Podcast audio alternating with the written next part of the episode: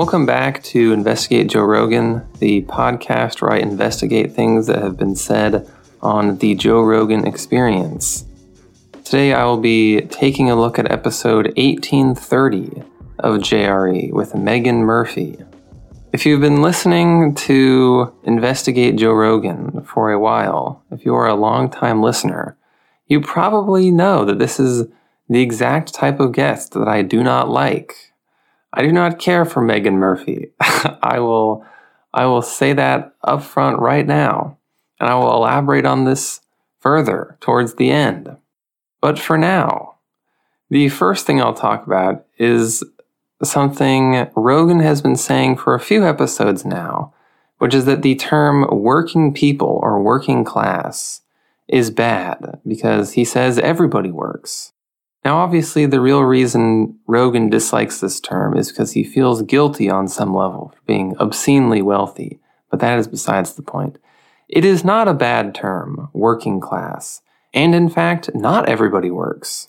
The civilian participation rate, which is the statistic that gets rid of children basically, is currently at 62%. That means that about 40% of people do not have jobs for whatever reason. They are retired, they're students, uh, they're NEETs, they are idle rich, they're stand up comedians, they're Twitch streamers, and so on. Not everybody works, is what I'm getting at here. And people who don't work are a large and legitimate demographic. It is something to think about, and I actually suspect it has huge consequences for how people think. So I think he, I think he's wrong about this. Um, maybe this is not what he really means, but whatever he means, I think the non-workers of the world uh, should be viewed as a sort of group. Rogan had another unhelpful insight from this lengthy conversation uh, with a Canadian blogger. He asks if we have $40 billion to give to Ukraine, why not just spend that money on free healthcare instead? The problem here is that Rogan doesn't understand how much things cost. The lowball, Bernie approved estimates for how much free healthcare, aka Medicare for all, would cost are in the area of $30 trillion over the next 10 years. That would be 3 trillion a year. For reference, the federal government only spent 6.8 trillion total last year. So the 40 billion we sent to Ukraine could pay for roughly 0.1% of that free healthcare estimate. Essentially nothing. That would get you like one shot. we could vaccinate one child for that.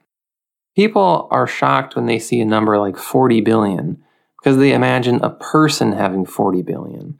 But 40 billion is pretty much nothing. It would only be half a percent of last year's federal budget. You can still say, yeah, you know, free healthcare would be good. I don't care about Joe Rogan. Uh, free healthcare would be a good idea because I'm dying or whatever excuse you have this time, liberals. Or maybe, you know, you're like Rogan and you think people shouldn't have to worry about healthcare because they need to be able to pursue their dreams of being a stand up comedian. Whatever it is, that's fine.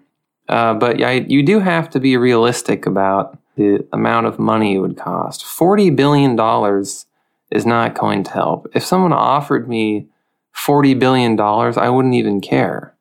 I would just, ha- I would hang up and go back to sleep or go back to watching anime. It's really not a big deal. Now, moving on to my favorite topic, uh, Twitter. I love discussing Twitter, and that's why I like these types of guests so much. That's partially why. Rogan says that after Elon Musk moved to buy Twitter, he gained 900,000 followers, basically implying that Twitter had manipulated their algorithm to prevent him from becoming more popular. Now, basically, every single guest who has ever come on Joe Rogan says this. Um, and basically, every guest says that they're shadow banned uh, in some way and that Twitter is screwing them. It could not possibly just be because they are less popular than other people. Um, but anyway, this doesn't really make sense because Elon Musk doesn't actually have any control over Twitter. But I looked into it anyway. And Rogan did, in fact, gain a few hundred thousand followers, more than he normally does, during the time that Elon Musk was trying to buy Twitter. And that whole thing was in the news. I suspect that this was simply because Elon Musk is sort of part of the Rogan verse. And so the whole thing brought more attention to Joe Rogan. Anyway, now on to the real issues the legality of watching porn in different public settings. Rogan and Murphy discussed this quite a bit actually without coming to any real conclusions. Luckily, I have the real conclusions for you right now. I know you were all wondering about this ever since this episode of JRE came out. Rogan says that it is illegal to watch porn at the library and wonders if it is similarly illegal to watch porn on an airplane. It is not actually illegal to watch porn at the library. There are not laws about this, and nobody can stop you. The same goes for planes, although the crew could decide to kick you off the flight. So you should wait until you're in the air, is what I'm saying. I have a new episode coming out soon where I, I demonstrate all of this in real time, in real life, in a much less theoretical way than I'm talking about here. That will just be for the Patreon though. That's that's not for the general public. Rogan also wonders how laws on planes even work since they pass through international airspace. Unlike the porn related stuff, I already knew all about this because I frequently transport things on planes that are legal in some places but not in others. Again, this is a topic more suited just for the Patreon since I can't, I really cannot be dropping that kind of knowledge on just anyone. You probably aren't ready for that. Um, but when a plane is on the ground, the laws of the country it's in apply. This supersedes everything else. Then, when it is in international airspace, the laws of the country that the plane is registered in apply. If a plane registered in one country flies into the airspace of another country, that country's laws will apply in certain circumstances. These are very important things to keep in mind. Rogan and Meghan Murphy have left me with little to talk about here, even though their conversation lasted over three hours. So, for the rest of this episode, I'm going to get kind of meta and talk about Meghan Murphy, the human being. First of all, she's an alcoholic. She's been drunk both of the times she's come on JRE. She frequently contradicts herself while discussing her alcohol abuse with Joe Rogan. At one point, she says she frequently takes 13 shots or more when she goes out. And then later she says she doesn't do shots because they make her throw up. She says she stays up all night working. She's nocturnal. But also she says she works during the day, so she never gets any sunlight. She says she works every day, but also says she doesn't work Thursday because that's karaoke night. Karaoke, of course, being code word for more heavy binge drinking. She also says she tries not to work on Friday or the weekend, presumably, once again, for heavy binge drinking.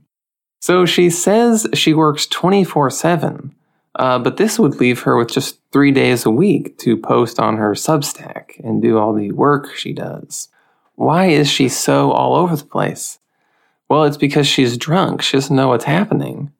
Her big thing is claiming to be against the very idea of having an ideology. She says having an ideology is bad. You don't need to watch a two hour Zizek lecture about this to know that this is dumb. Everyone has an ideology. Uh, she is obviously an ideologue, and in fact, all she talks about is her ideology. She claims to not be a leftist. Her Substack is called something like Leaving the Left, Women Leaving the Left. Um, but also, she said that she supports free healthcare and free college. Uh, too bad, you are a leftist. it doesn't matter what you want. Uh, she could claim to not be an alcoholic as well, but this would not change the reality of the situation. They talk about her romantic life for some reason. And she says, I'm pretty difficult. I can't help it. And proceeds to explain how she's single because she's just too real and can't help but always say what she's thinking and being honest and just hitting people with what's on her mind. Um, you know, what's funny about this is you never hear people who are really nice say this. it's never like, oh, I just have to say it like it is. And then they go around complimenting people and being pleasant. People who say this are just using it as an excuse to be a dick to everyone, and they should be avoided in real life at all costs. People who are unapologetically and self described as difficult uh, are really people you do not want to interact with. I know this is not uh, an advice podcast, not yet. Eventually it will be, and I will tell all of you to get your welding license and your forklift operating license, and you have to lift weights and so on. And that, that will be what the podcast is in the future. Um, but for now, this is, that, that is my very basic advice. Avoid people who are very mean and disguise this by saying that they are just honest. Uh, she is from Canada, but she moved to Mexico basically because she got banned from Twitter. Nobody has ever taken Twitter as seriously as this woman. This is embarrassing. She is an embarrassment to Canadians, to Mexicans, to white people, to women, to liberals, but also to conservatives in a weird way, to alcoholics, to Substack writers. Uh, she's just a mess. She's a, a walking disaster. She was the worst guest in a long time. And I would like to see Kristin Beck beat her in a women's bathroom as punishment. that being said, I kind of liked this episode in a weird way. However, I do not wish for her to ever return. Thank you for listening. There are a bunch of bonus episodes that you can get for $2 on Patreon and so on. Um, I don't know what I'm going to do next. Probably Tim Kennedy, another person who I despise. That'll be that'll be great listening to that. I bet it's like four hours. Thanks for listening to this. This is probably to be like five minutes. See you next episode.